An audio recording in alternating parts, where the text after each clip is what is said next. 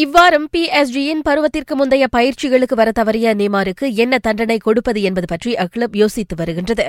Koppa America கால்பந்தாட்டம் முடிவடைந்த பின்னரும் பிரேசிலில் விடுமுறையில் இருக்க கிளப்பிடம் இருந்து அவர் அனுமதி கேட்கவில்லை. அப்படி இருக்க நேமார் கிளப்பின் விதிமுறைகளை மீறியிருப்பதாக கூறிய பிஎஸ்ஜி அதற்கு தண்டனையாக அவருக்கு மாதாந்திர போனஸ் தொகை வழங்கப்படுவதை நிறுத்தி வைக்க உத்தேசித்திருப்பதாக தகவல் கூறுகின்றது.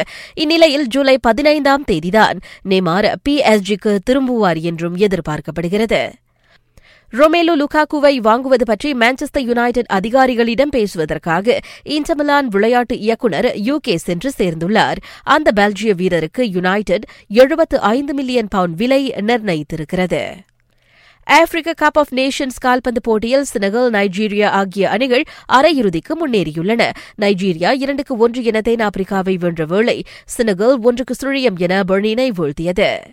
காயம் காரணமாக நீண்டகால ஓய்வில் இருந்த தேசிய முக்குளிப்பு தாரகை பண்டலெலா ரீனாங் நாளை தென்கொரியாவில் நடைபெறும் உலக முக்குளிப்பு போட்டியில் களமிறங்குகின்றார்.